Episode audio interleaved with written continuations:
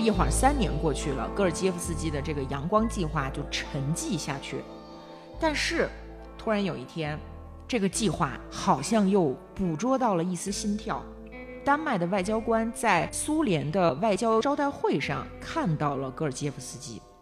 戈尔基耶夫斯基对这个丹麦的外交人员看似漫不经心地说了一句话：我开始学习英语了。也就是说，他其实一直在为前往英国做着努力，有朝一日或许大家就可以在伦敦见面了。到了一九八一年的秋天，克格勃政治情报线上的副手，名义上的驻英的参赞回到了莫斯科，那肯定要派一个接任的人去顶替他的工作嘛。嗯，那第一个派去的人选肯定是要办签证。英国说我们怀疑这个人从事秘密情报活动，嗯，就把他给否了。接下来戈尔基耶夫斯基马上开始运作啊，就是就是暗示说我符合要求，而且只有我符合要求。所以当时的克格勃在这一条业务线上的一个负责人呢，叫格里宾啊，就说行啊，那我要不派他去吧，因为这这属于我部门的人，这是我自己的人呀。啊、而当时第三局的一个算是他的政敌，想要派自己的人去伦敦，接下来就是一番明争暗斗。反正最后呢，戈尔基耶夫斯基他的顶头上司格里宾胜出，他和莱拉两口子带上自己的女儿，很快就要去英国了。阳光计划复活了。那长话短说，一家人来到了伦敦。呃，来到伦敦之后呢，其实第一印象并不好，就跟哥本哈根不太一样。啊、对，但是他依然非常的高兴。那、嗯、这个时候他的负责人也换了，换成一个更年轻的小伙的那个史普纳啊，他们的合作非常的愉快。他也给军情六处提供了很多有用的资料，嗯、其中包括一些非常炸裂的，有可能是克格勃现任的名字，嗯、包括当时大名鼎鼎的政治人物工党的领袖富特。对。英国工党哦。对，在竞选当中是撒切尔夫人最强有力的敌手。对啊。他有可能是替苏联人工作的啊，但后来反正这事扑朔迷离吧，一直到今天也不太能说清楚。对，但如果富特上台，嗯、想想看，一个克格勃特工当了英国的首相，这就离大谱。嗯、对，但是今天我们也不能确定富特到底是否故意的接受克格勃的钱以及为他们服务。对，对，但至少他是收了克格勃的钱的。对。而且戈尔基耶夫斯基由于这一次他进入到的是克格勃最重要的情报站伦敦站，他能够接触到的情报级别就更高了，而且他对于克格勃运作的方式也更加的了解，所以呢，给英国提供的情报不仅是谁是谁的这这些看起来好像很重要，但实际上无非就是抓内鬼的工作嘛。他真正给英国人提供的是头脑做出的分析。这是非常珍贵，是其他特工没有办法做到的。就是说，戈尔基耶夫斯基这个人，他对于事物的理解是很深刻的，对，看穿了克格勃现在只是一个臃肿的、效率低下的，而且官僚作风非常浓厚的、很拉胯的部门。那么别人提供只是名字，他提供是规则。没错。那么他就把这个事实告诉西方之后呢，实际上避免了一个什么情况，就是博弈论说的过度证明，嗯、啊，就避免了内卷，也让西方人获得了信心。就是说，苏联的情报机构其实并不比我们强。对，而且特有意思的是，戈尔基耶夫斯基还对剑桥五杰的第五节给出了自己的答案啊。答案本身我觉得不是特别的重要，重要的是戈尔基耶夫斯基告诉军情六处，他们在疯狂的猜测谁是内鬼的时候，嗯、其实克格勃中心感觉到非常的困惑和好笑，就是觉得你们为什么毫无根据的在内耗。嗯，其实你想一下，就是剑桥五杰真正给英国情报部门带来的打击，不是说泄露了多少情报，而是彻底摧毁了他们彼此之间的信任。嗯，那么克格勃就特高兴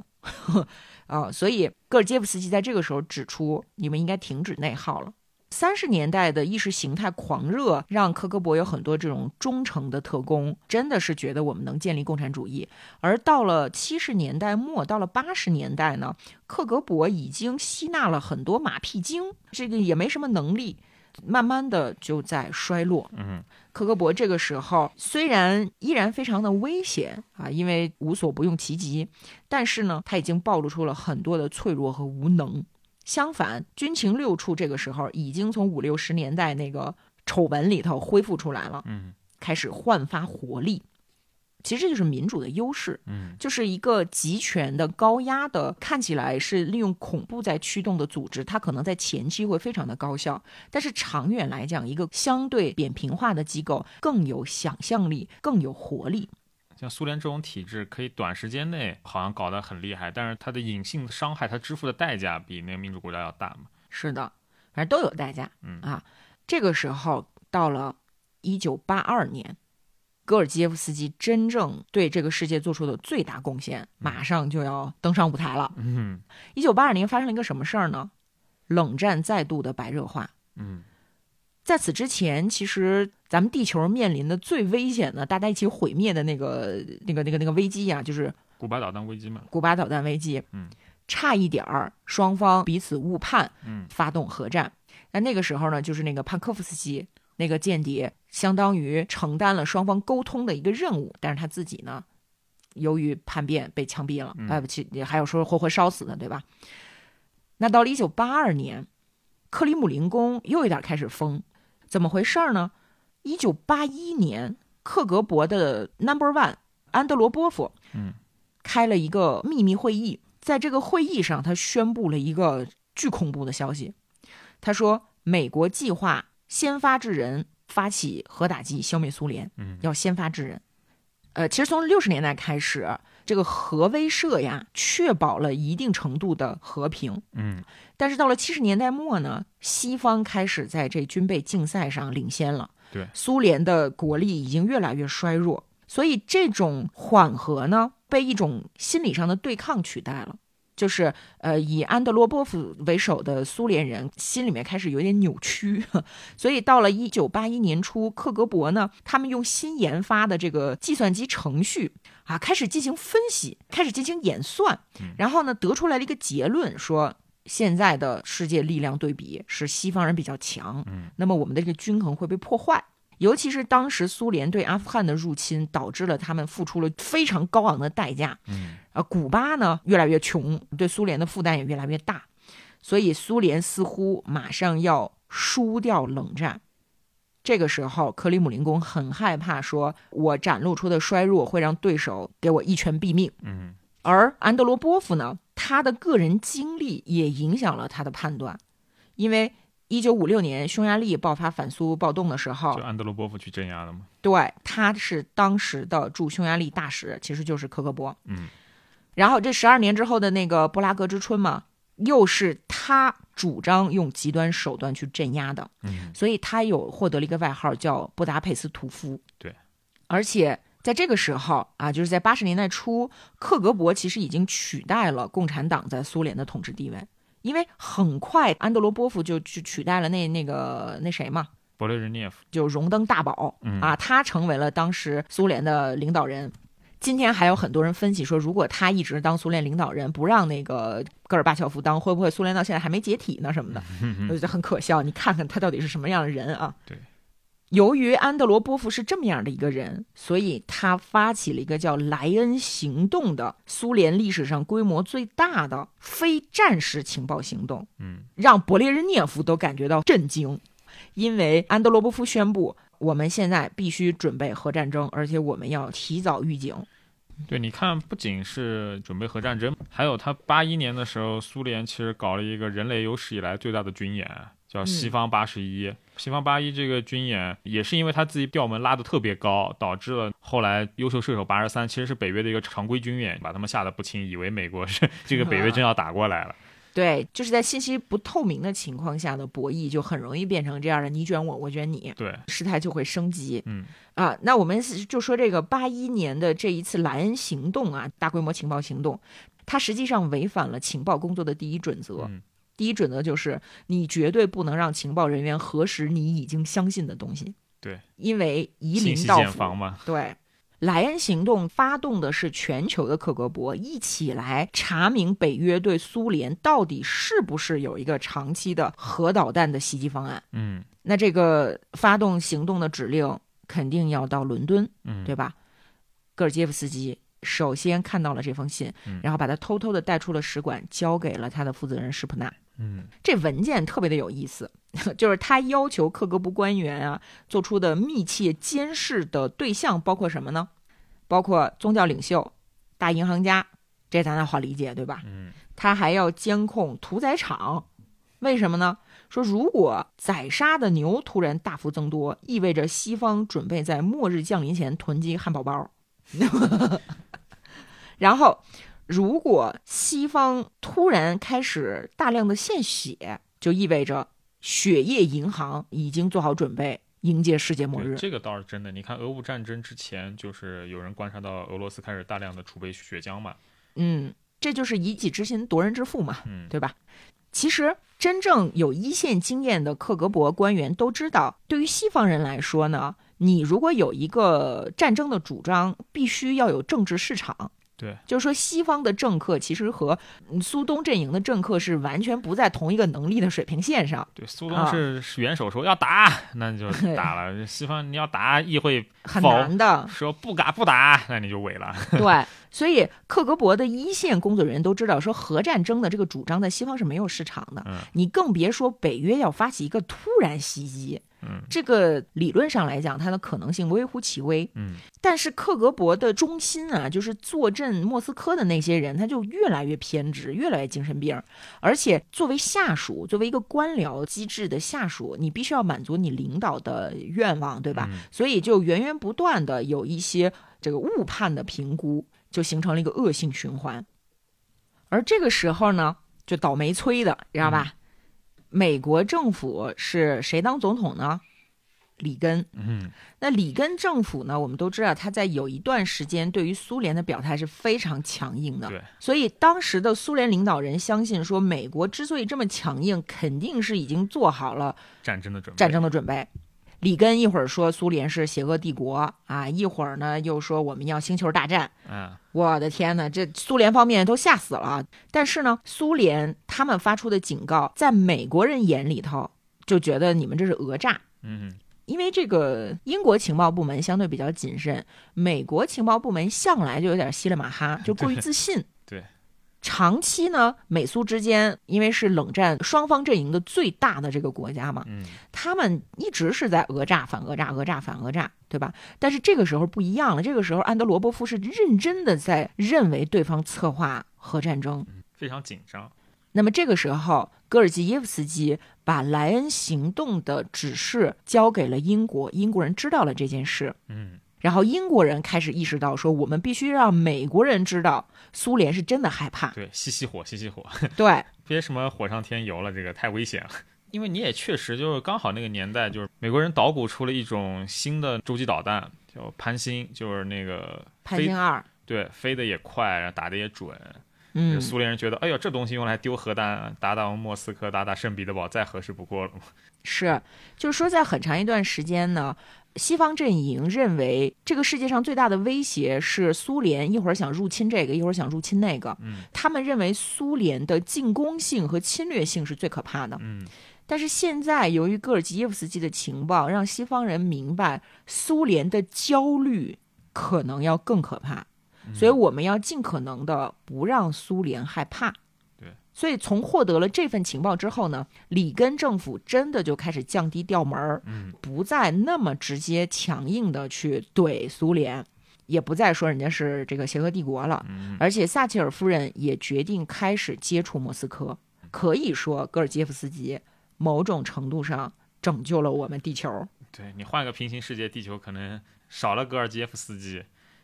咱咱已经废土了，我们在捡瓶盖呢。对啊。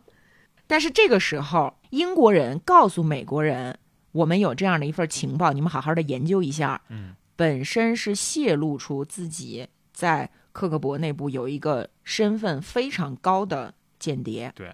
那么中情局和军情六处之间的关系是什么呢？就是啊，亲密但存在竞争，友好但心存嫉妒，互相支持，但是我看你不顺眼，你看我不顺眼，那肯定的。哎，所以美国人特别的希望能够从英国这边知道你们的那个内线是谁，可是英国人是绝对不会告诉他们的，并且在给美国的所有情报都做了处理，对，包括把它分段给，这样呢就不会透露出这个相相关的信息。嗯，美国人就很不爽。嗯，哎。这个时候只有很少数的美国情报官员知道有这么一个英国人的高级鼹鼠在克格勃、嗯、那知道戈尔杰夫斯基存在的美国情报官员当中有一个人叫奥德里奇·埃姆斯、嗯、这奥德里奇·埃姆斯啊，他怎么说呢，这个人啊他其实很堕落，对，他能力是有的，有呃，就是说能力有，但是呢，工作的态度不太好，所以呢，他的业绩一般。然后他也搞婚外恋，嗯，他是和一个叫罗萨里奥的落魄贵族的女儿，应该是阿根廷的还是巴西的这么一个女孩啊，搞婚外情。然后，因为美国人如果想离婚，要给前妻支付很大一笔费用，对，他本来收入就不算特别高的。嗯，然后想跟他结婚的这个罗萨里奥呢，就是看上了他美国外交官的身份，以为他有钱才跟他好，嗯，所以他就很缺钱，他要搞钱，他要搞钱，他又老觉得说我每天经手的这都是惊天秘密啊，啊，你每年才给我发四万五千美元，嗯，他心里就不平衡，你知道吧？嗯，终于获得了一个可以出卖的秘密，就是军情六处在克格勃有一个高级特工，嗯。但是他并不知道是谁，所以这个情报你卖出去也没有任何的意义，他就只能继续的等。嗯、那与此同时呢，戈尔基耶夫斯基这边的事态发展还是比较顺利的，嗯、他做出的贡献真的是太大了，所以慢慢的英国上层的政治家开始知道他的存在，其中包括谁呢？就是撒切尔夫人。啊，因为撒切尔夫人她就是通过这个呃，现在代号叫诺克顿了啊，就是戈尔杰夫斯基，就是诺克顿专案的存在呢，让她开始决定接触莫斯科，嗯，所以军情六处对戈尔杰夫斯基提供的支持更多了。因为戈尔杰夫斯基刚来到伦敦的时候，对克格勃的工作的表现不是特别的好，他的上级呢就觉得他是个酒囊饭袋。那很快如果他再这样下去呢，克格勃也不想闲人嘛，对吧，他可能就要被调回国了。所以呢，英国这边就开始放一点小的不值钱的这些低级情报给他，无关紧要但又是真情报。对，然后因为克格勃呢，你说他不养闲人吗？他其实也没少养闲人，对吧？那克格勃他的上司叫这个 古克， 这个 古克 呢就很满意啊， 古克 觉得说，哎，你这情报源源不断呀，是吧？对，你反正你有工作成效。对，包括呃戈尔基耶夫斯基呢，还获得了一些这个秘密联系人，其实也是军情六处安排给他的。不仅如此，在戈尔基耶夫斯基进入到伦敦情报站之后，有一些人是看他不顺眼的，其中包括谁呢？就有戈尔基耶夫斯基的顶头上司，直接领导蒂托夫。嗯，这个蒂托夫呢，他是个小心眼子，嗯，他一直觉得下属是自己的威胁。然后随着下属提供的报告质量越来越高，他就给他穿小鞋儿。所以军情六处决定帮助戈尔基耶夫斯基除掉蒂托夫，嗯啊，不是暗杀啊，而是直接外交照会说蒂托夫是间谍，间谍你走啊，走驱逐啊！蒂托夫非常的生气，但是也没办法，就只能走了。确实是间谍啊，而且之前就不少把柄在英国人手上了。没错，那你想啊，顶头上司被驱逐了。戈尔杰夫斯基马上就晋升了，嗯，好事儿，对吧？哎，但是虽然看起来一切都很理想，然而在一九八三年复活节这天，伦敦情报站的站长阿卡迪·古克在他自己的住处信箱里面发现了一封信，这封信上面写着绝密文件，里面呢是军情五处的案情摘要。简述了应该只有克格勃才知道的一些内部消息，嗯，署名是科巴，科巴是斯大林早期化名之一，嗯，那写这封信的目的是什么呢？来信人答应要提供更多的秘密，说我是一个 walk in， 我是一个上门者，我要投诚，也就是说军情五处或者是六处里面有人打算替苏联人干事儿了。嗯，哎，但是呢，咱们的这个克格勃情报站站长古克老师，他认为这是一次挑衅啊，他认为这是一个陷阱，所以没有很认真的对待科巴。嗯啊，他他这么想也是有道理的。这种事情也是常常发生。对，尤其是他作为这个情报站站长，那英国人也不傻。嗯，他房子周围全都是这个眼线。嗯，你是怎么样顺利的把这封信在别人不知道的情况下放到我信封里的，嗯、对吧？所以呢，古克叫来了他们站里反情报负责人，叫尼奇坦克。嗯，跟尼奇坦克就商量说这到底是什么情况，然后他们俩就没事开小会，没事开小会。那戈尔基耶夫斯基多聪明啊，他马上意识到好像是有什么不对劲。嗯，但是呢，他他只能紧张，他只能害怕，他也他也没有别的办法呀。哎，直到有一天，这古克把戈尔基耶夫斯基叫到自己的办公室，把科巴提供的一份名单给他看了。嗯，然后给戈尔基耶夫斯基就吓出一身白毛汗啊，就是说哇塞，这情况太准确了。可是呢，他转念一想，这个投诚的人应该不知道我是谁，不然的话他会首先向古科揭露我的身份，对，让我不会把他的身份告诉军情六处，让军情六处去抓他，嗯，对吧？这个环环相扣啊，是你必须首先揭露出有可能会告发你身份的对方的内鬼，这样才能保证自己的安全，是对吧？只要古科还没有怀疑我，那么就说明对方并没有掌握我的信息身份，嗯，所以他第一时间把这件事告诉了军情六处啊，告诉了普莱斯。于是英国的情报机构马上展开了内部调查，嗯，最后查出来是一个叫贝塔尼的堕落分子。嗯，这贝塔尼呢，他也是牛津毕业的，但是呢非常自卑，非常缺乏安全感，所以呢他三番五次的联系苏联大使馆，想要投诚克格勃。在后面他被捕之后的那个庭审当中，他声称自己是一个坚定的马克思主义者，但其实大家都不太相信啊。但是无所谓，投诚者呢，由于戈尔基夫斯基的情报被抓了出来。呃，虽然这件事情并没有直指戈尔基夫斯基，但是呢，还是暴露了一些风险。但由于这个事情，你知道，就是这个这个英国人又抓住了一个内鬼啊，这事儿挺大的，其实对于情报部门来说，所以呢，卷宗被汇报给了玛格丽特·撒切尔，嗯啊，撒切尔夫人再一次知道有这么样的一个人存在，并且发挥了巨大的作用。这个时候呢，撒切尔并不知道奥列格的真名，但是他会仔细的阅读戈尔基耶夫斯基的报告。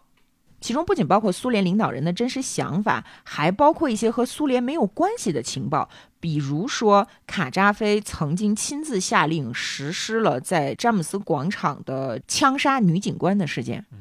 导致撒切尔夫人下定决心和利比亚断交啊，也有效地消除了当时利比亚在英国的一系列恐怖活动。而且由于英国的内鬼贝塔尼被抓，他又在供词里面指出他给送信的那个古克是伦敦情报站的站长，嗯，所以英国人又抓住了这个把柄，把古克给除掉了，啊，啊就是把古克给驱逐出去了。然后除掉古克之后，这个站长的位置就空出来了。那么之前跟古克一起商量这个这个信这个事儿的那个反情报的那个那个负责人啊，不是叫尼奇坦克吗？嗯，是尼奇坦克就代理站长，就成为了一个站长的候选。嗯，但是还有谁可能是候选呢？就是戈尔基耶夫斯基。戈尔基耶夫斯基这个时候是尼奇坦克的副手，嗯，但是他们俩其实是竞争关系啊。而且这尼奇坦克是克格勃里面最聪明的人之一，脑子极好。你想，尼奇坦克和戈尔基耶夫斯基他们两个是一个竞争关系，那么接下来就看谁的工作表现更好，谁就有可能去代替这个站长的职位。嗯，那英国人肯定是希望戈尔基耶夫斯基去当这个站长，那是对吧？那那军情六处考虑说要不要把这个尼奇坦克直接就轰走就完了，就是如法炮制嘛。嗯，但是一想这么冒进的话，会让戈尔基耶夫斯基被关注到，嗯，这个套路可能会被发现，所以接下来呢，就只能靠戈尔基耶夫斯基自己了。这个时候，苏联领导人啊，或者说准领导人，马上我们就认为他有可能会成为一把手的是谁呢？就是戈尔巴乔夫。对，因为这个安德罗波夫和切尔年科就是其实都没有干太久，特别跟在安德罗波夫后面上来切尔年科就干了一年，到后半段就是一看就身体已经不行了嘛，其实就苏联内部有一个就是我们接下来该推谁，其实是戈尔巴乔夫是早早就已经确定下来了。是的，这个时候由于撒切尔夫人早先就决定不断的在接触莫斯科，甚至去参加了那个安德罗波夫的葬礼，并且在葬礼上表现得特别好。嗯，其实他参加葬礼的那一套表现是参考过戈尔基耶夫斯基提出的建议的。嗯，啊，所以撒切尔夫人非常的相信他。那接下来发生了一个什么事儿呢？很大的一个事情就是戈尔巴乔夫准备访问伦敦，嗯，要见撒切尔夫人了。嗯，那么戈尔基耶夫斯基就给西方阵营提供了对于戈尔巴乔夫的理解。大家要知道，双方都有意缓和关系，达成一个共识，那么最要紧的是什么呢？就是不要产生误会，要尽可能的同步和透明，对吧？那么戈尔基耶夫斯基不仅把苏联这边他能够做的分析，他能够提供的情报给了英国，同时呢他通过军情六处掌握了一份外交大臣，英国外交大臣的外交部简报，他马上把这个外交部简报翻译成了俄文，提供给了当时的代理站长尼奇坦克。尼奇坦克特别的高兴，把这个简报给了戈尔巴乔夫，然后戈尔巴乔夫在英国的访问就获得了巨大的成功，因为双方对对方要提的问题和自己的回答都做了充分的准备。嗯，功劳最大的是谁呢？戈尔基耶夫斯基。嗯，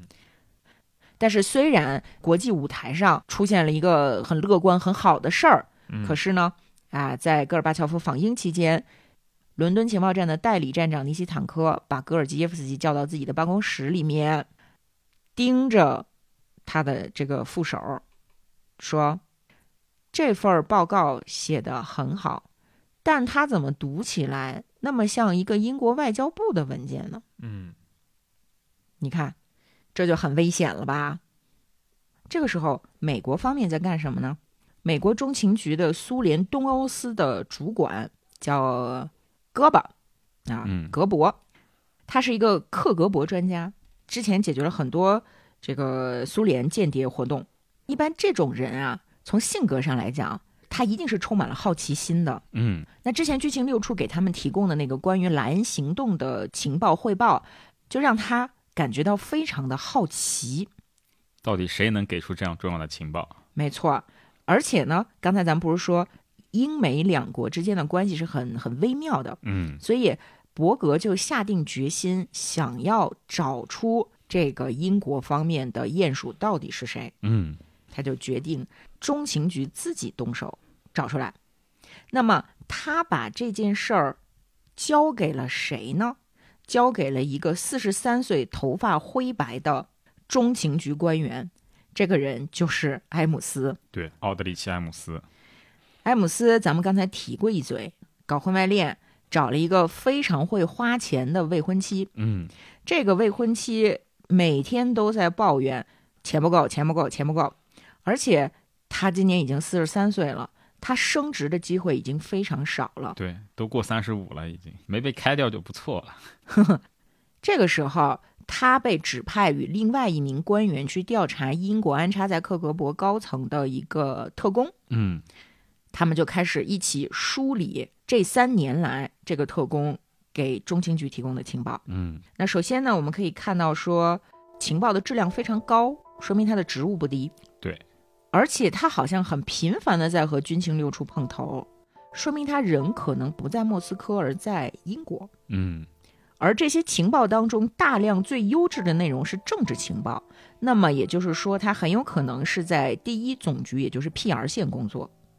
而一个潜伏在克格勃的特工，肯定会指认一些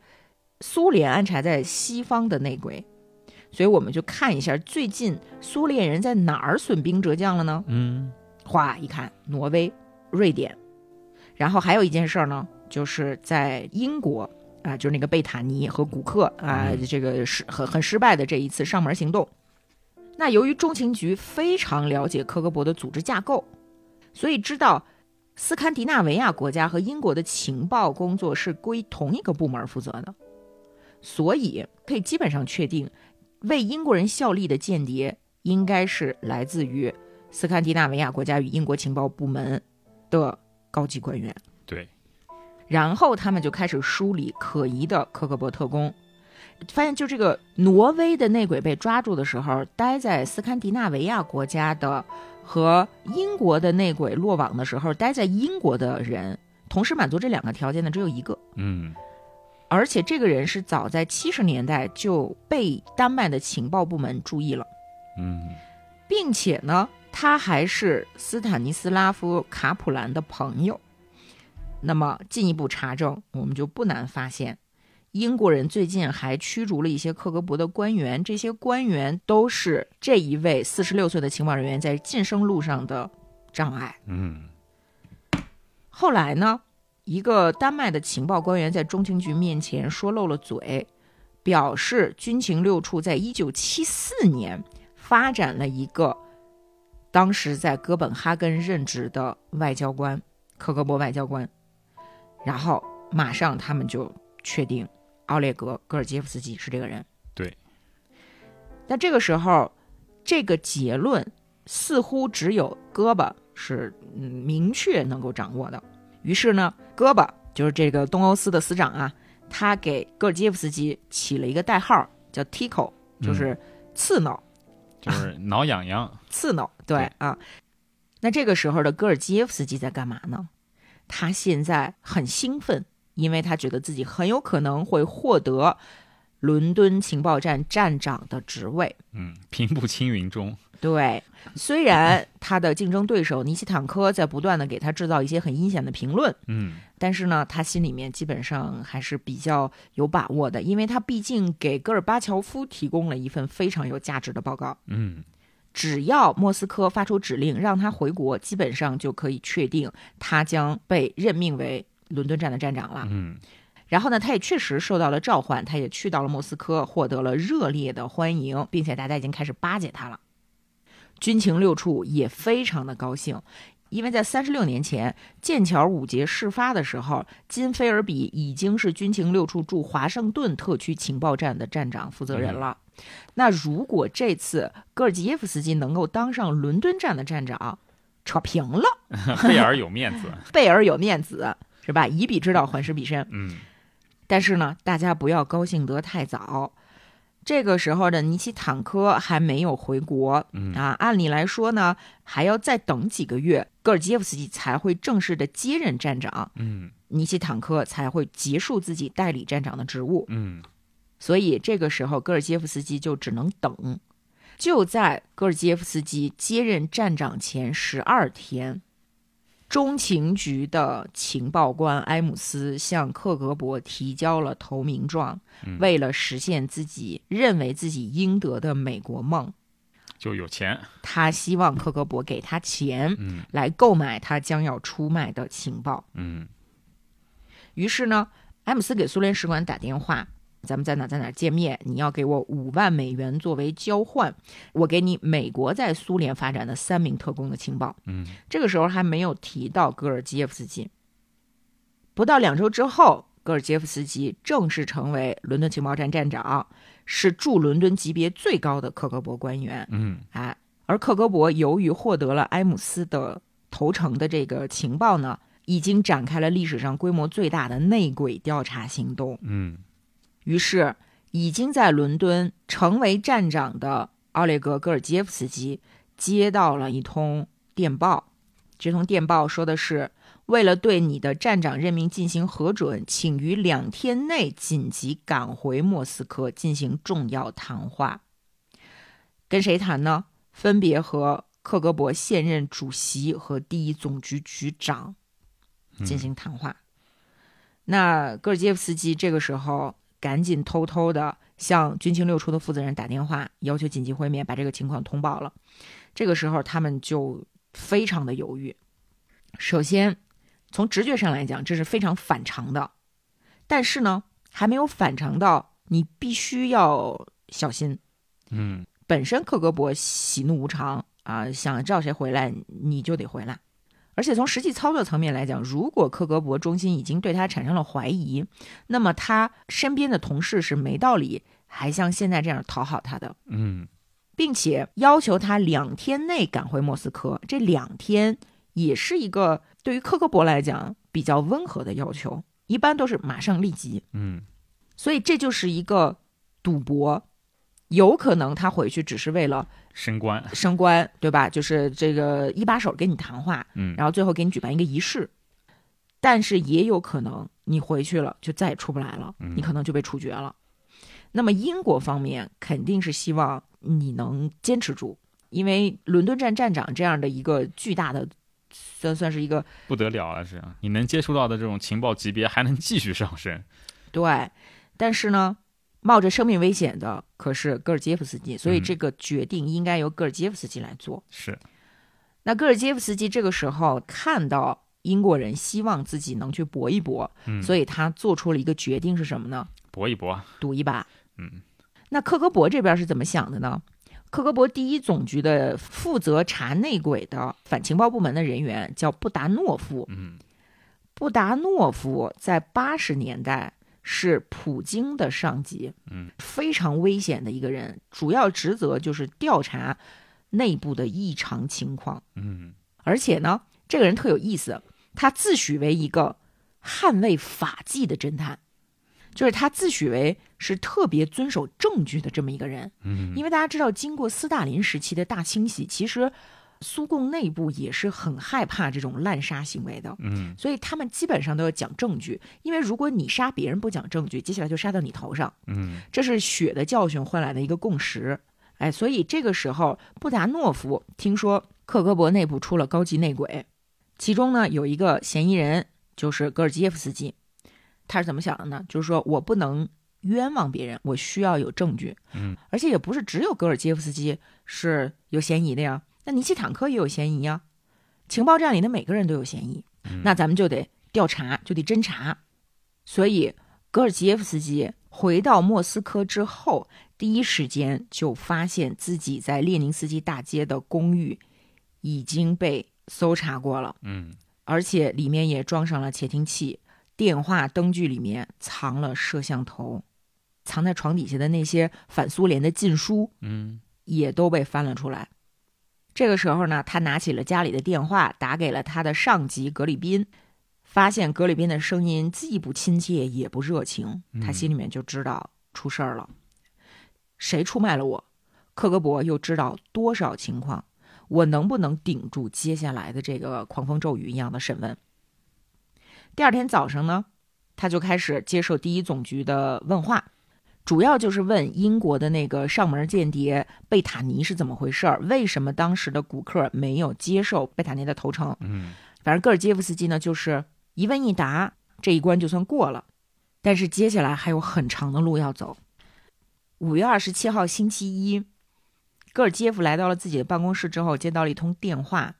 是克格勃一把手要跟他谈话，嗯，因为他已经失眠了好几夜了，所以呢他吃了一片儿普赖斯在他回莫斯科之际给他的一些镇定药片，嗯，应该包含了咖啡因，就是提神的。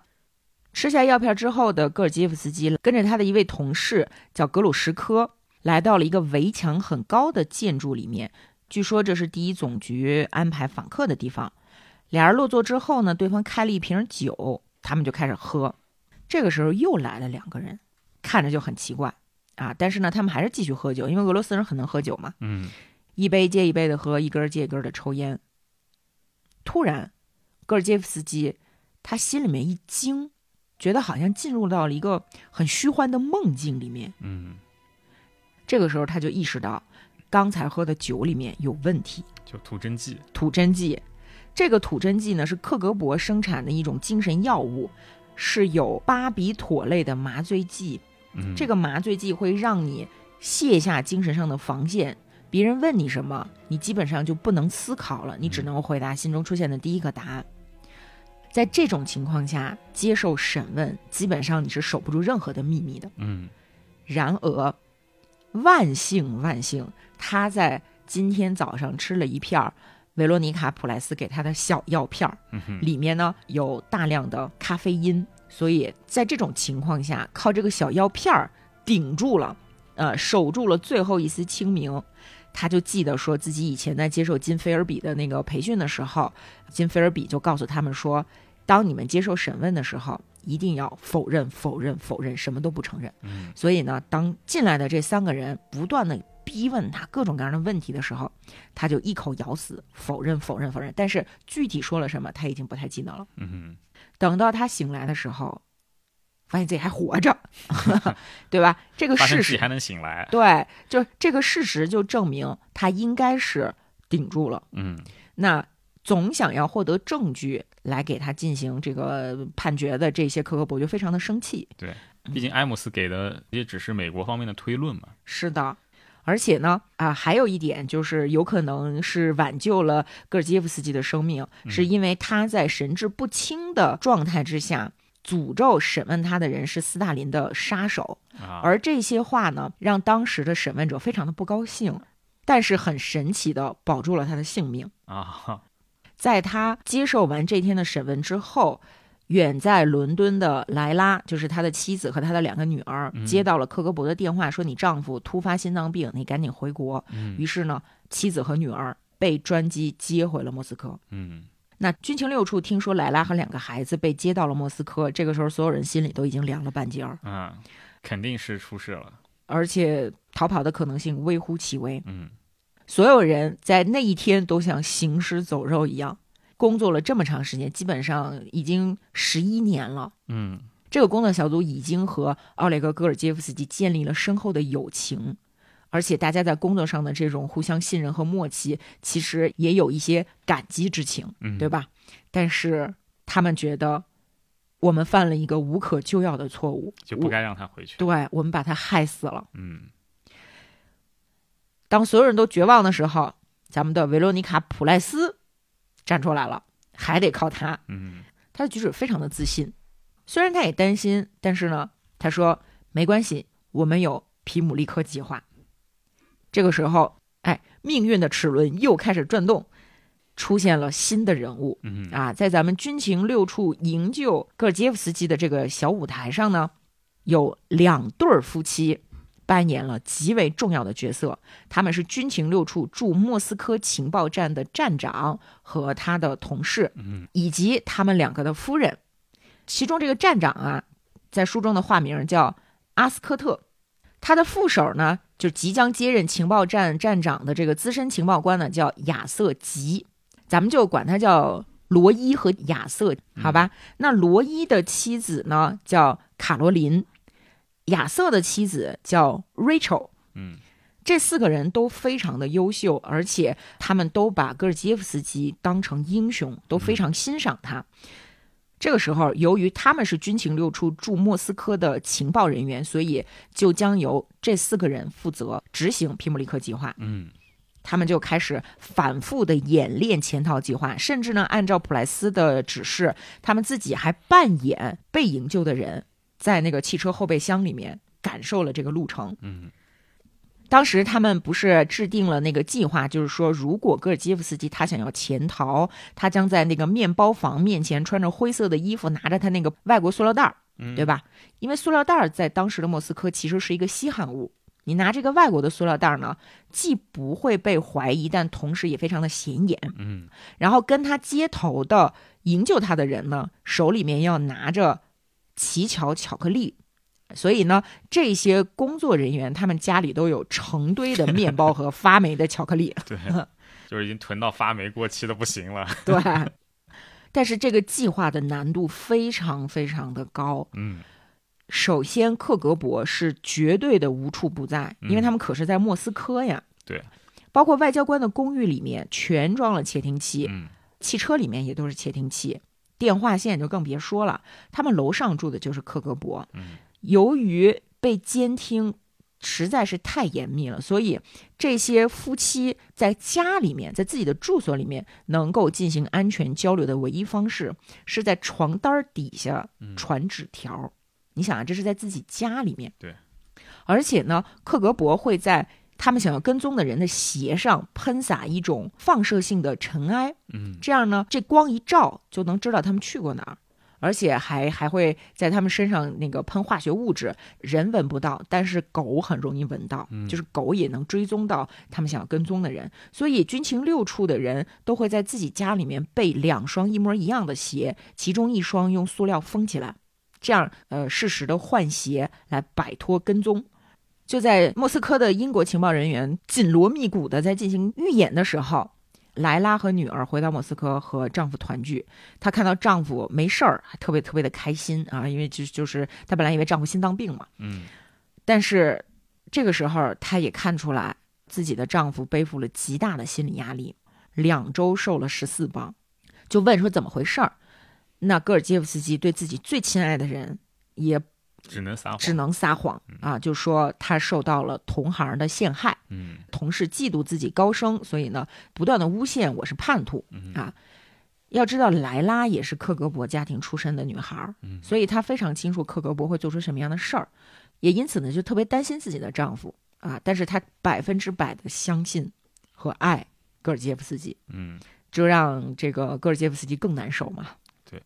而这个时候，老朋友刘比莫夫经常的来关心戈尔基耶夫斯基，嗯，他看到自己的朋友从一开始滴酒不沾到现在开始疯狂的喝酒，而且非常的憔悴，他就很害怕戈尔基耶夫斯基要自杀，嗯，就想方设法的想让他开心，劝慰他呀什么的。一九八五年的六月十三日，奥德里奇·埃姆斯中情局的那个叛徒呢，嗯，揭发了二十五名反苏间谍活动人员的名字。其中明确地指出军情六处的间谍是奥列戈·戈尔基耶夫斯基。嗯，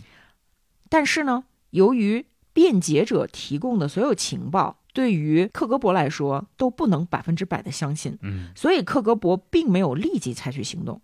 或者是因为疏忽，或者是因为自满，或者是因为是忙着干别的事儿，因为他提供一下提供了二十多个人嘛，可能挨盘查还没查到戈尔基耶夫斯基。嗯哼，何况戈尔基耶夫斯基已经被严密的监视了，对，已经被监视，你已经蹲在莫斯科，你插翅难飞，我急什么呢？对，所以这个时候，戈尔基耶夫斯基他还有希望逃跑。嗯，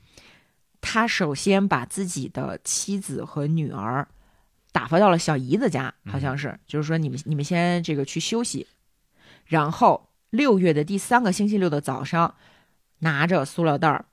戴着灰色的皮帽，穿着灰色的裤子，走到了中央商场的时钟之下啊，他首先希望和军情六处的人进行情报交换，嗯，还没有直接去面包店，因为去面包店是潜逃，嗯，在那个时钟底下是交换啊，这记得哈。但是他在这个地方站了十分钟，并没有发现手里拿着哈罗德购物袋的人，他也不敢久留，就撤了，嗯，不知道对方有没有接收到自己的信号。而按照皮姆利科计划呢，他应该在多少天之后再次去那个红场，嗯，走那个楼梯跟对方擦肩而过，然后把这个纸条交给对方嘛。他就去了红场，然后在地下室的洗手间里头写了一个小纸条，说我受到怀疑，遇到大麻烦，需要尽快潜逃，小心放射性灰尘和交通事故。然后呢，攥在手里面去他们约定的那个教堂上面的楼梯。结果到了楼梯，发现一个巨大的告示牌，上面写着因装修暂时关闭，也就是说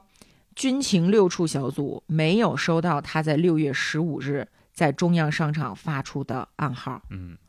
因为军情六处以为他会在发出暗号之前先去检查教堂，嗯，发现那儿被封了，就会意识到这样不可行。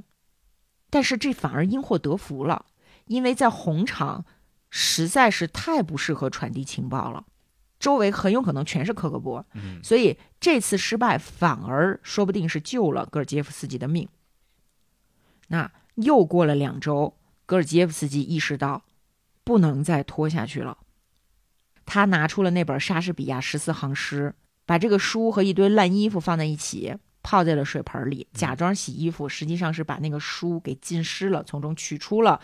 皮姆利科方案最终潜逃的所有信息的玻璃纸。他反复的把这张纸所有信息记清楚之后，在他们家唯一的一个不被监视的小隔间里面把它亲手烧掉了。就在他烧这个玻璃纸的时候，电话响了，是他的老丈人。他老丈人听自己的女儿说说女婿现在情况不好，嗯，他就想关照女婿，让他晚上七点来自己家吃饭。这个时候戈尔基耶夫斯基意识到机会，机会，我可以假借去老丈人家吃饭，把这个我要潜逃的消息传递出去，因为今天正好是星期二。嗯，紧接着电话又响了，是老朋友刘比莫夫。刘比莫夫邀请他下周来自己的别墅住几天。嗯，那戈尔基耶夫斯基想了一下，马上就答应了啊，而且还说我会在几点几分乘什么火车，然后去你那儿。他实际上就是想在监听里面去误导科克勃，以为自己还计划留在莫斯科。嗯啊，然后下午四点，他穿着什么灰裤子、灰帽子，拿着塑料袋，去了哪儿呢？去了面包店。军情六处那边，今天是谁负责在这个地方盯着呢？嗯，大家要知道，军情六处他们的这个皮姆利科计划从十年前设定开始，就从来没有中断过。包括戈尔基耶夫斯基不在莫斯科的时间，嗯，也是每天都会有人假装排队买面包，每天都会有人拿着那个塑料袋，呃，就是按照约定的时间去，因为不想被人发现说，呃，戈尔基耶夫斯基和这件事情有任何的相关性。嗯，那么今天呢，是亚瑟过去看那个暗号点儿，嗯，但是由于当天道路上的交通非常的繁忙，嗯，所以他很有可能错过这个信号，嗯，而正好呢，罗伊和他的妻子卡罗琳啊，就是站长啊，正出去要跟一个熟人吃饭，他们开车路过有面包店的这个大街的时候，罗伊突然看到了他们的计划当中那个核心的要拯救的人物，他心脏都快停跳了。嗯，这个时候因为车里面是有监听器的嘛，所以呢他就捅了一下他老婆，在那个挡风板上用手比划了一个 P 字。这个时候他老婆也看到了。嗯，罗伊觉得亚瑟很有可能在这么繁忙的交通当中错过戈尔基耶夫斯基的释放的这个信号，因为他在这儿站的时间不能超过半个小时。嗯，可是如果说是罗伊自己现在马上下车，按照约定把那个巧克力棒拿出来，突然开始吃巧克力，这也太明显了，对吧？所以他只能继续往前开。嗯，这个时候他心里面是非常非常担心，就此错过唯一的机会的。嗯，所以他在跟熟人吃饭的时候，他他也心不在焉。那么，亚瑟到底有没有看到戈尔基耶夫斯基呢？看到了。亚瑟远远的看到一个头戴尖顶皮帽的人，手里面好像拿着一个怪里怪气的袋子，但是他看不清楚上面到底写了什么。嗯，所以他继续往前开，心跳加速，一直开到了接尽头的一座建筑的停车场里面，然后呢表现得不慌不忙，扔下公文包，打电话给自己的老婆 Rachel 说我要买些面包。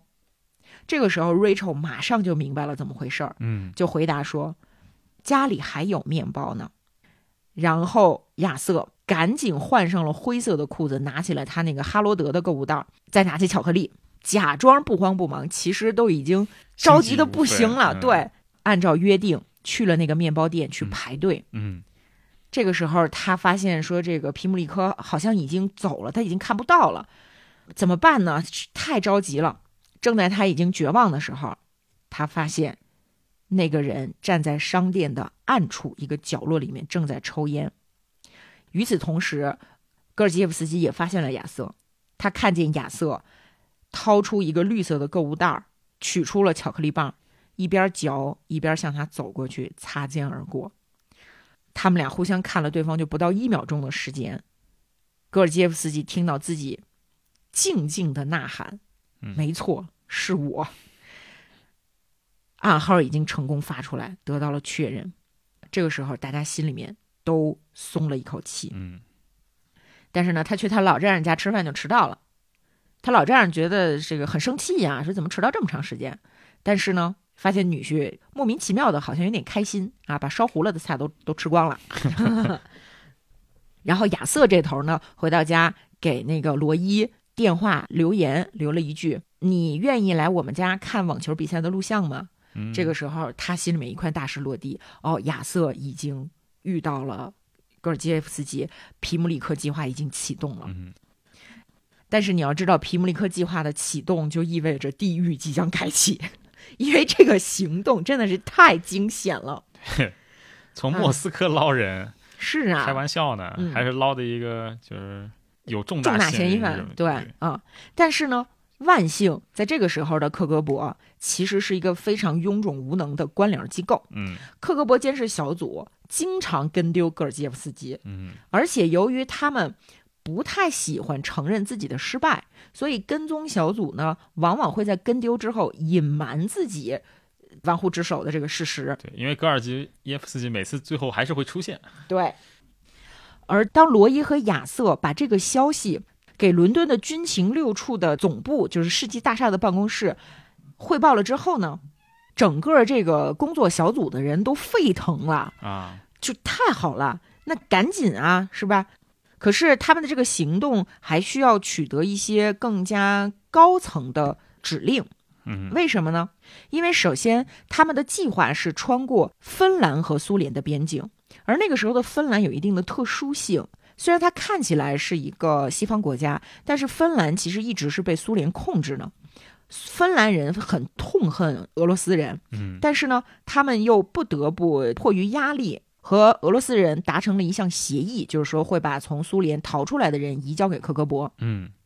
那虽然芬兰在冷战当中是保持中立的，但是呢，它不能加入北约，也不能在领土上部署西方军队啊，这个直到现在，一直到现在啊，嗯，而且还禁止出版发行反苏的书籍和影片。嗯，芬兰人有多讨厌俄罗斯人呢？就是军情六处的负责人去联系当时的芬兰安全情报局的这个局长，就问说，如果我们需要从芬兰的领土上带走一个辩解者，你会让我们带走他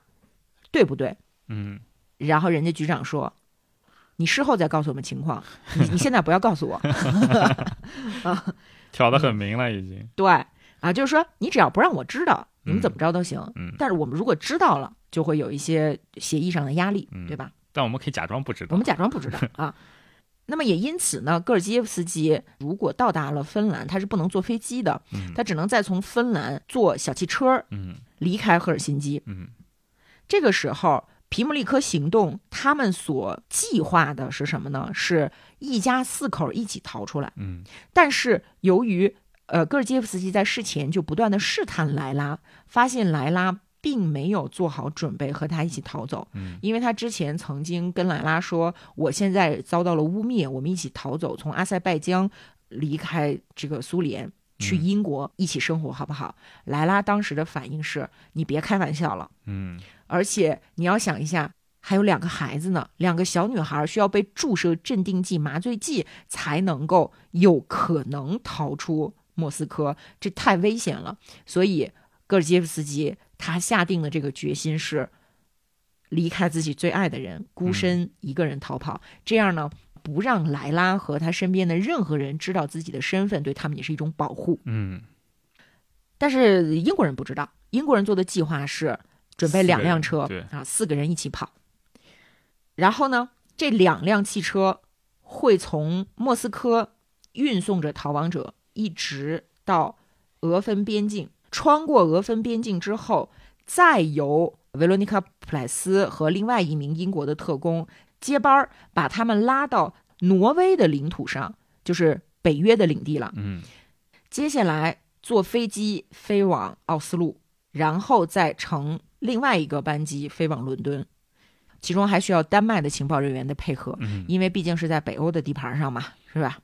那在计划当中，普莱斯也展示出了作为呃女性情报人员特有的细心，比如说她给戈尔基耶夫斯基和他的家人准备了丹麦的假护照，还带上了驱蚊剂，因为那个时候一定会有很多蚊子，嗯啊，同时还有干净的衣服和剃须工具。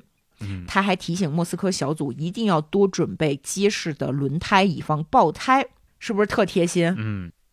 就在他们紧锣密鼓的准备这个计划的时候，又出现了一个意外。嗯，什么意外呢？就是新任英国大使卡特利奇爵士将于周四抵达莫斯科，而这个营救车辆需要在周六下午在芬兰边境会合，也就是说在周五举办的欢迎新大使的那个酒会他们是不能参加的。嗯，可是作为英国的高级官员，不迎接自己本国的大使算怎么回事？一定会引起怀疑。嗯、对、嗯，所以呢他们决定让亚瑟的老婆 Rachel 装病。这 Rachel 呢就提早好几天开始天天在家里抱怨说我后背疼，其实她非常的健康啊，但是她这戏演的特别好，以至于连她婆婆都很担心说自己儿媳妇怎么回事儿。那因为 Rachel 天天抱怨，站长夫妇两口子就在家里面对着那个监听器就说啊、呃，说，哎呀，这个 Rachel 生病啦，啊、呃，咱们开车带他们去赫尔辛基看病，嗯、然后咱们顺便一家三口啊，带着这个呃一岁多的小女儿在那边购物，嗯啊，呃，玩耍一番，是吧？因为这本身也是外交官经常做的，是。然后这四个演员各司其职啊，嗯、演得非常的好，包括那个站长罗伊还还抱怨的说啊。那我们真的要去吗？那大使来了会影响我的仕途的。然后他老婆就说，哎呀你别管那么多，反正就是演的演的很好。但实际上别看他们按部就班的在做，其实每个人心里都没抱什么希望，他们都觉得自己很有可能在那个边境被拦住，甚至是被拘捕、嗯、啊，其实真的是非常的危险。对。而与此同时呢，军情六处必须要把这个计划通报给新大使，通报给英国的外交部。嗯，而新大使以及当时的外交大臣，他们两个都暴跳如雷，就是说你们怎么能这么搞？我们刚和苏联的关系有所缓和，你就要在我眼皮子底下把这么重要的一个嫌疑人给运出来。嗯，所以这两个人是坚决反对的。尤其是这个新大使，他之前曾经在瑞典、伊朗和匈牙利都当过大使，来苏联出使是他职业生涯的高光时刻，他非常不愿意把这件事搞砸。嗯，而且外交部呢也觉得这件事情实在是太过冒险了。幸好军情六处坚持说，如果我们放弃营救，英国人将永远抬不起头来。是是吧？确实、嗯。但是争执不下呀。他们需要更高层的批准，那就是撒切尔夫人必须亲自批准潜逃计划。但是这个时候撒切尔夫人在哪儿呢？她跟女王在苏格兰呢。嗯，这是撒切尔夫人作为首相的职责之一，就是每年陪女王在苏格兰度假。于是撒切尔最信任的顾问，掌握了政府核心机密的查理·鲍威尔赶到苏格兰，亲自和撒切尔夫人会面，请他亲口批准这个营救计划。嗯，哎，结果他去了之后呢，被女王的私人秘书拦在外头，非得让他把这个事儿说出来。他说我不能说呀。然后那个私人秘书说我是私人秘书，你要不告诉我就不让你进。然后反正闹了一通之后呢，终于见到了撒切尔夫人。嗯、撒切尔夫人一听，马上批准执行皮姆里克行动。嗯，他说，我们必须对我们的特工信守承诺，如果我们放弃他，那于情于理都说不过去，以后工作也别想开展了。对，那这个时候戈尔基耶夫斯基在干嘛呢？由于他已经确认对方接受到了自己的信号、嗯、他也开始准备逃亡计划了。星期四一整天他都在给自己的家人，包括他的妹妹打电话，就安排说我哪天去看你呀，然后我要去看妈妈呀。但是呢他知道自己永远都不会去了，他永远都再也见不到这些亲人了。他只是放一些烟雾弹，然后他做了一个非常有趣，但是呢特别鲁的事儿，就是他给刘比莫夫打电话。嗯，跟刘比莫夫说什么呢？他说：“你还记得毛姆的阿申登小说当中有一篇叫《哈林顿先生送洗的衣服》吗？讲的是什么呢？讲的是一名英国间谍通过芬兰。”逃离俄罗斯的故事，嗯，太大胆了。虽然说这个克格勃的监听人员可能没什么文化，没文化，应该不知道这小说说的是什么，但是呢，这依然特别的冒险。戈尔基耶夫斯基他为什么要这样做呢？他其实是一种反叛，嗯，他想给苏联的这种这种没文化、这种庸俗。抽一个大嘴巴，对啊，去嘲弄他们，去让他们恨自己。嗯，胆子还是很大，因为刘比莫夫人可是个英国通啊，可能监听的人听不懂，但是刘比莫夫是有可能听懂的。然后刘比莫夫如果把这事情上报了，那是其实是一个挺危险的事情。对，但他可能太过相信自己和刘比莫夫的友谊了。嗯，那事实是刘比莫夫也没有多想、嗯、啊。然后咱们再回到英国这边，那营救人员不是得准备这个外交车辆才能够通过俄芬边境？那外交车辆想要出境需要一些特殊的牌照许可。嗯，这个牌照许可是要去官方汽修厂才能拿到的，就是你有了许可也得等他们做，但是呢，官方的汽修厂到礼拜五中午就下班了。那个亚瑟的汽车很顺利的换了牌照，但是罗伊他们两口子的汽车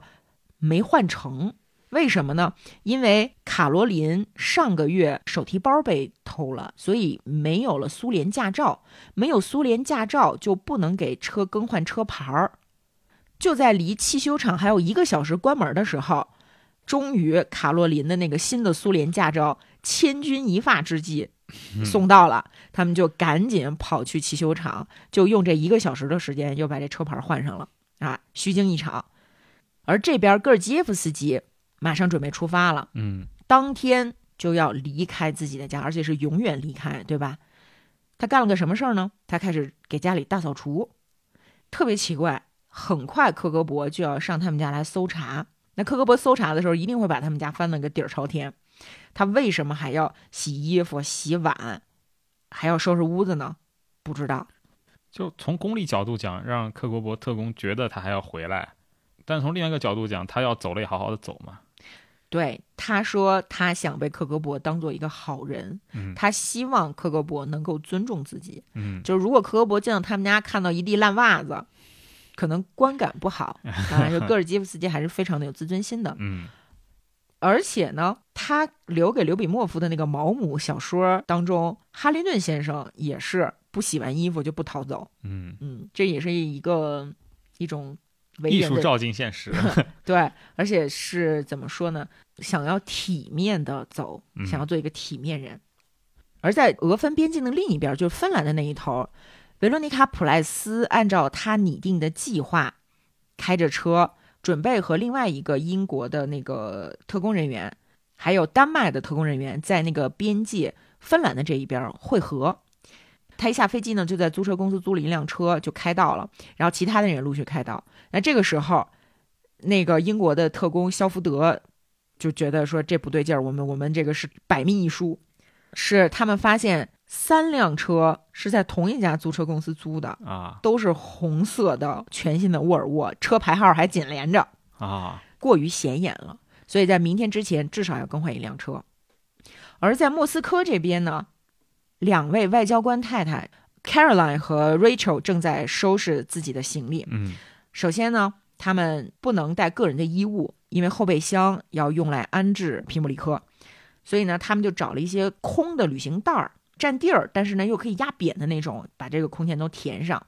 然后还准备了儿童用的鸭嘴杯，可以让两个女儿喝水的时候方便一点。还准备了这个用于小便的空瓶子，还有四张太空毯。这四张太空毯呢，是据说苏联边境有热传感器和红外摄像头，所以他们必须把衣服脱了，把体温降到最低，所以这个时候就只能披那个毯子。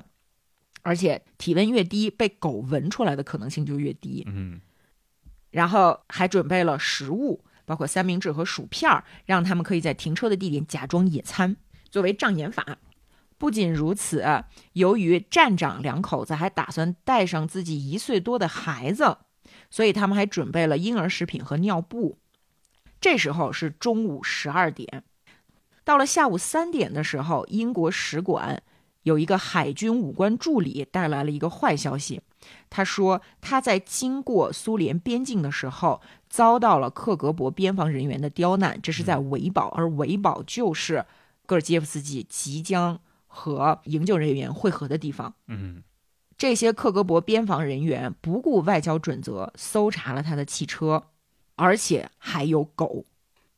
那你想一下，四个人在两辆车的后备箱里面，这得多大味儿？嗯，一定能被闻出来。所以阿斯科特赶紧就伪造了英国大使馆发给英国外交部的正式抗议照会，表达对搜车的不满。他也不能保证这个奏效，就算是真文书，那些克格勃也不一定听啊。反正这个是很很很险的一招。同时呢，还在一个可溶的纸张上面写下了所有的注意事项。为什么是可溶的纸张呢？就是说，一旦被克格勃发现，吞下去，你可以吃掉它。嗯、这个时候到了下午四点，下午四点钟，戈尔基耶夫斯基在家里面换上了绿色的薄毛衣和绿色的灯芯儿裤子，很旧的鞋，是因为他们是在衣柜深处。哪怕是克格勃往他们家放了放射性灰尘，也有可能没有被沾上。另外呢，他日常会穿绿色的运动服，这样他出门别人可能会觉得他只是去跑步。他就这么出门了，没有带任何纪念品啊、照片啊，什么都没有。离开家门之后呢，他先来到了购物区，买了一个很便宜的人造革的旅行包，在里面装了一些物品，来到地铁站。在车门即将关闭的时候，跳上一列地铁，坐两站下车，等下一班地铁。站台上所有乘客在车门关闭之前全部上车之后，马上搭上反方向的那班车，悄悄穿过一条街，沿着街原路返回，进入商店，从后门出来，基本上就已经干洗了。对。然后他坐上了开往列宁格勒的火车，在这个火车上，因为是卧铺嘛，他吃了两片安眠药，睡了过去。这是礼拜五，礼拜五晚上七点，大使的就职酒会开始了。Rachel 开始后背疼，Rachel 不行了，我后背太疼了，什么？亚瑟扶着 Rachel 上了车。夜里十一点十五分，两辆车驶入了宽阔的大街，开始往北开。他们都带了很多的音乐磁带，这一路上不停的放，嗯、啊，就是让监听的人也听到这些音乐。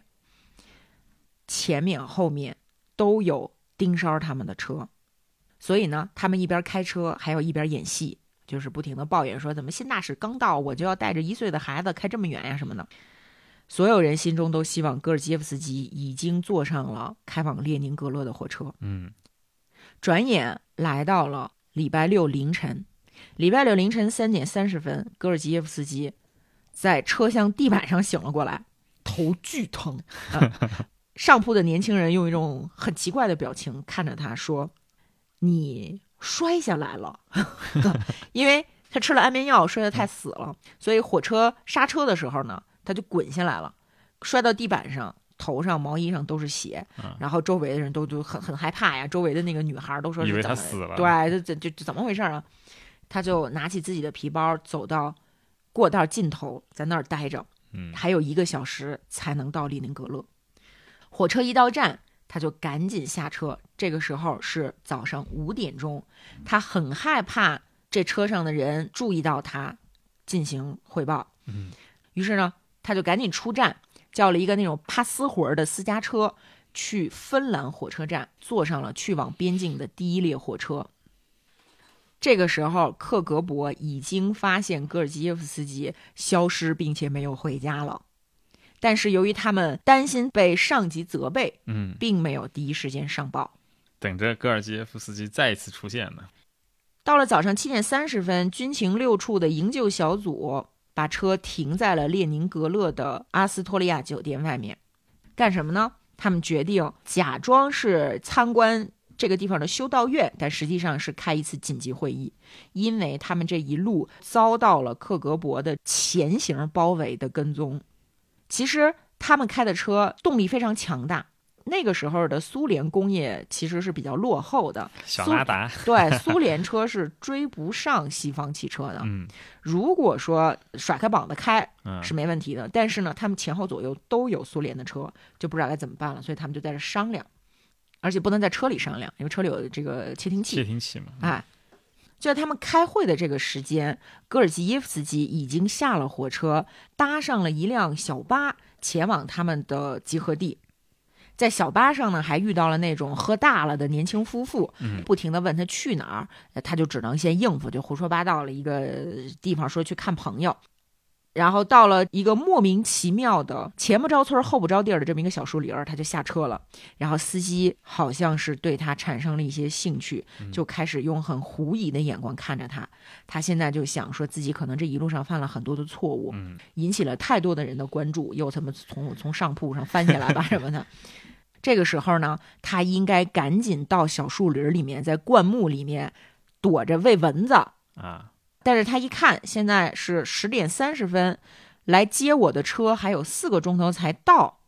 而且是如果他们真的还能来的话。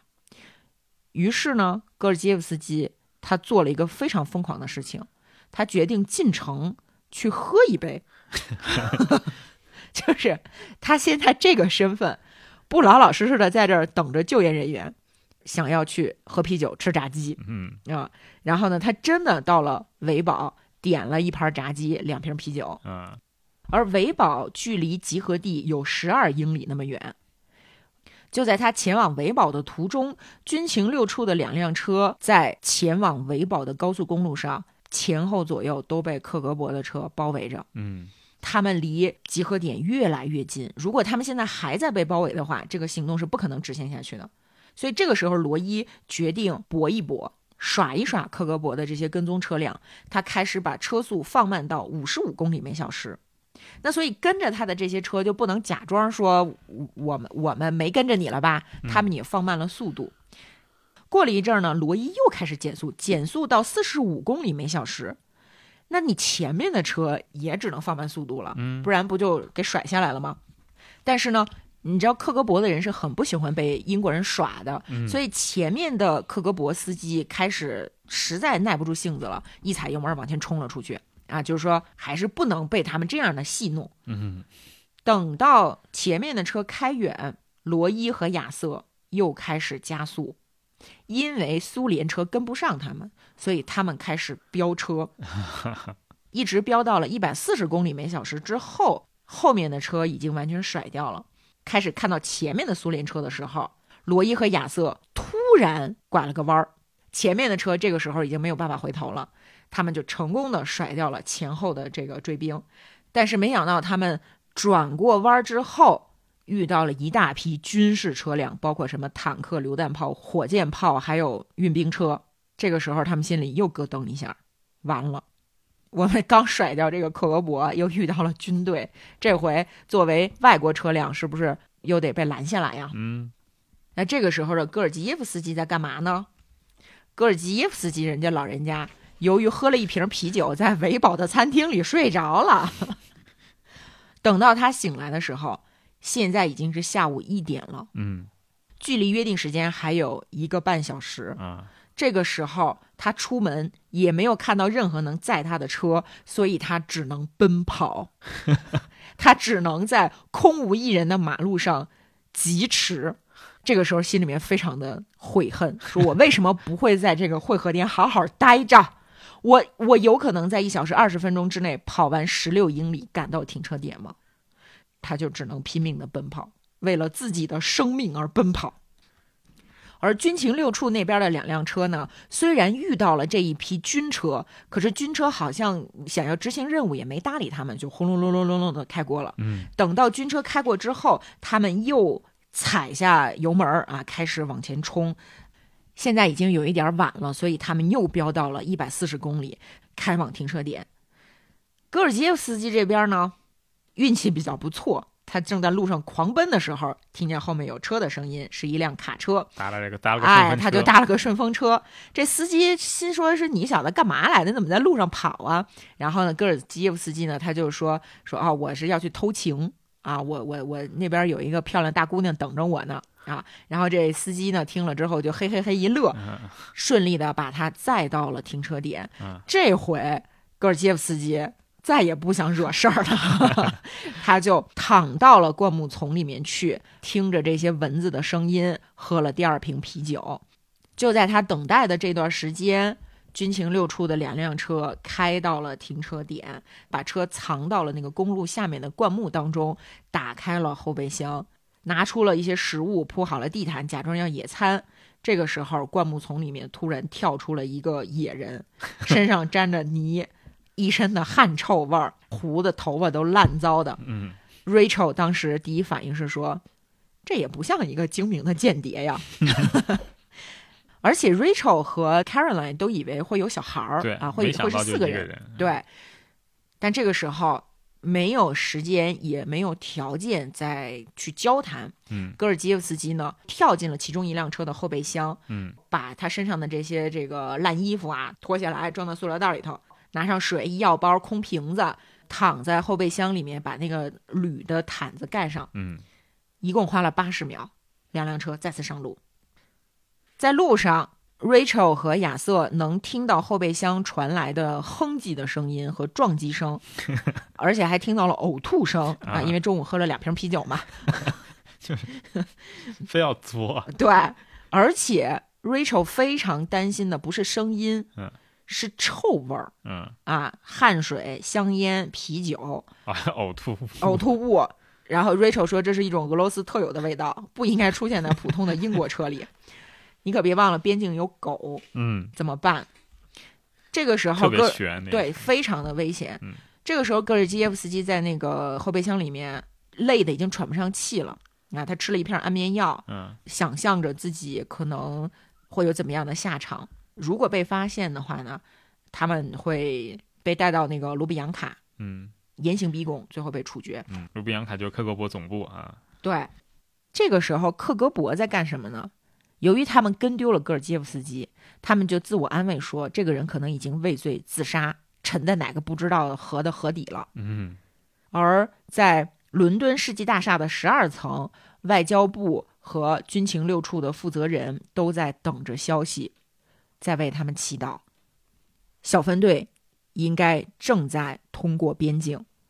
经过第一个检查点的时候呢，这卫兵就看了看他们，也没查证件，就让他们走了，因为是外交车牌。嗯，虽然一切都很顺利，但是亚瑟突然出现了一种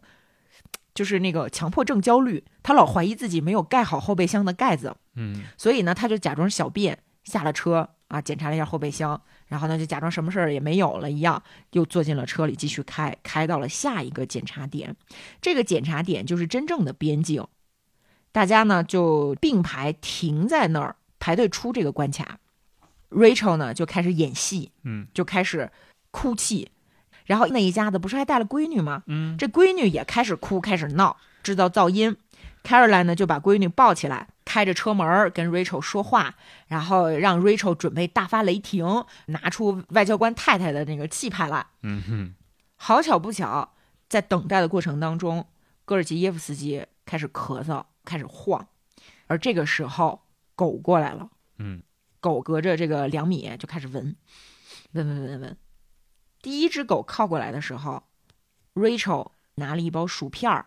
奶酪味的薯片啊，就把这个、呃、狗给诱走，对，把这个苏联狗从来没吃过的这个奶酪味的薯片扔在地上，这狗呢就开始吃薯片，嗯，然后领狗的这个领犬员呢，赶紧就把这狗拉走了，嗯。这个时候第二只狗过来了，第二只狗过来开始闻后备箱。戈尔基耶夫斯基说他已经听到苏联人在他头顶上说话的声音了。嗯，千钧一发之际 Caroline 想到了一个在任何场合都没有用过的武器，正好他闺女开始尿尿了，啊，他就马上把带着尿骚味的尿布扔到了那条小狗的鼻子旁边，啊，这狗呢就走了。太惊险了，是吧？就这样，边卡的这个守卫检查过他们的文件，填过表之后就放行了，嗯，他们终于来到了芬兰。在后备箱里面，戈尔基耶夫斯基他不知道发生了什么，他只能在黑暗中静静的等待，嗯，而之前呢他一直在忍受着那个就是那个聒噪的摇滚乐嘛，对吧？就车里一直在放摇滚乐。突然车厢里的磁带响起了最大音量的古典音乐啊，而且是大家都非常熟悉的芬兰颂啊，这是芬兰作曲家哎西贝柳斯为自己的祖国创作的一首交响诗。稳了，稳了。二十分钟后，他们在林间公路行驶，开向了森林深处。车停了下来，这个时候呢，普赖斯和他军情六处的同事以及丹麦的情报人员也都和他们会合了。后备箱打开，戈尔基耶夫斯基躺在里面，浑身汗水都浸透了。英国的情报人员形容当时说，仿佛是看到一个羊水中的新生儿，目睹了一场意义非凡的重生。接下来他们就要前往赫尔辛基，在路上的加油站，负责和丹麦联系的这个军情六处的情报人员下车，用加油站的电话给英国情报中心汇报说天气好极了。嗯，大家就齐声欢呼。但是虽然戈尔基耶夫斯基逃出来了，呃，那英国这边的情报人员就在担心说，那他的妻子和女儿怎么办？接下来可能就是要营救他妻子和女儿了。就是他们后来又成立了一个行动，嗯，通过外交手段去和苏联人沟通，要把莱拉和两个女儿换回来。嗯嗯，后面的故事呢，大家就自己来看这本书就行了。反正戈尔基耶夫斯基来到了西方世界，开始进一步的提供更具有价值的情报，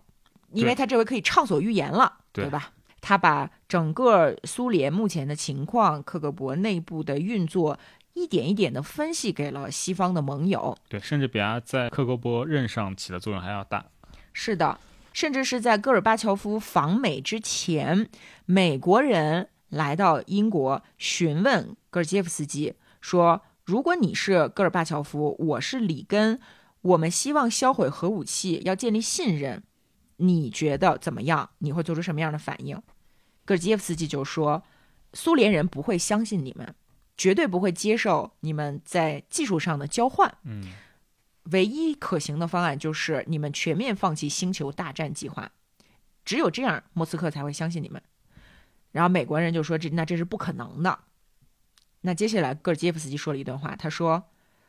那么我们这样做，你们继续推动计划，莫斯科会拼命的追赶星球大战计划，而这一场在他们根本赢不了的军备竞赛当中，他们会投入大量的金钱，最终摧毁苏联的体制。嗯，而事实就是这样的。星球大战嘛，哎，苏联确实是被军备竞赛彻底拖垮。嗯，啊，那既然到了后面苏联体制已经崩溃，他的妻子和女儿也就顺利的来到了伦敦，嗯，呃，一家人团聚。但是由于中间的欺骗和伤害，在一九九三年的时候，也就是他们见面的两年后，两个人正式离婚。嗯，其实，在没见面之前，莱拉就被迫签署了离婚协议。但是这个时候，他们两个人发现说，确实走不到一起去了，感情破裂，感情破裂了。当间谍的代价嘛，你间谍毕竟是一个说白了是在阴暗中活动的东西。肯定是要伤害到一些人的，不管你的目的是崇高也好，邪恶也好，反正肯定是会带来伤害的。嗯，一直到今天呢，戈尔基耶夫斯基还生活在英国的一个秘密地点，受到二十四小时的保护。嗯，对，因为俄罗斯对于前情报人员的叛逃是不留情的，会追杀他们。对，就特别著名的不是亚历山大那个利特维年科嘛？他不是零几年的时候被那个已经是俄罗斯的情报官员在英国给毒杀掉了，这是其中非常重要的一起。用来毒杀他的这种放射性物质造价是三千万美元，也是史上最昂贵的投毒案。从那之后，戈尔基耶夫斯基的住处的安保就进一步加强了。嗯嗯，话说在戈尔基耶夫斯基叛逃之后，克格勃内部发生了重大的震动，嗯，有好多相关的情报人员就受到了惩罚，是，其中包括普京。哦，是吗？对。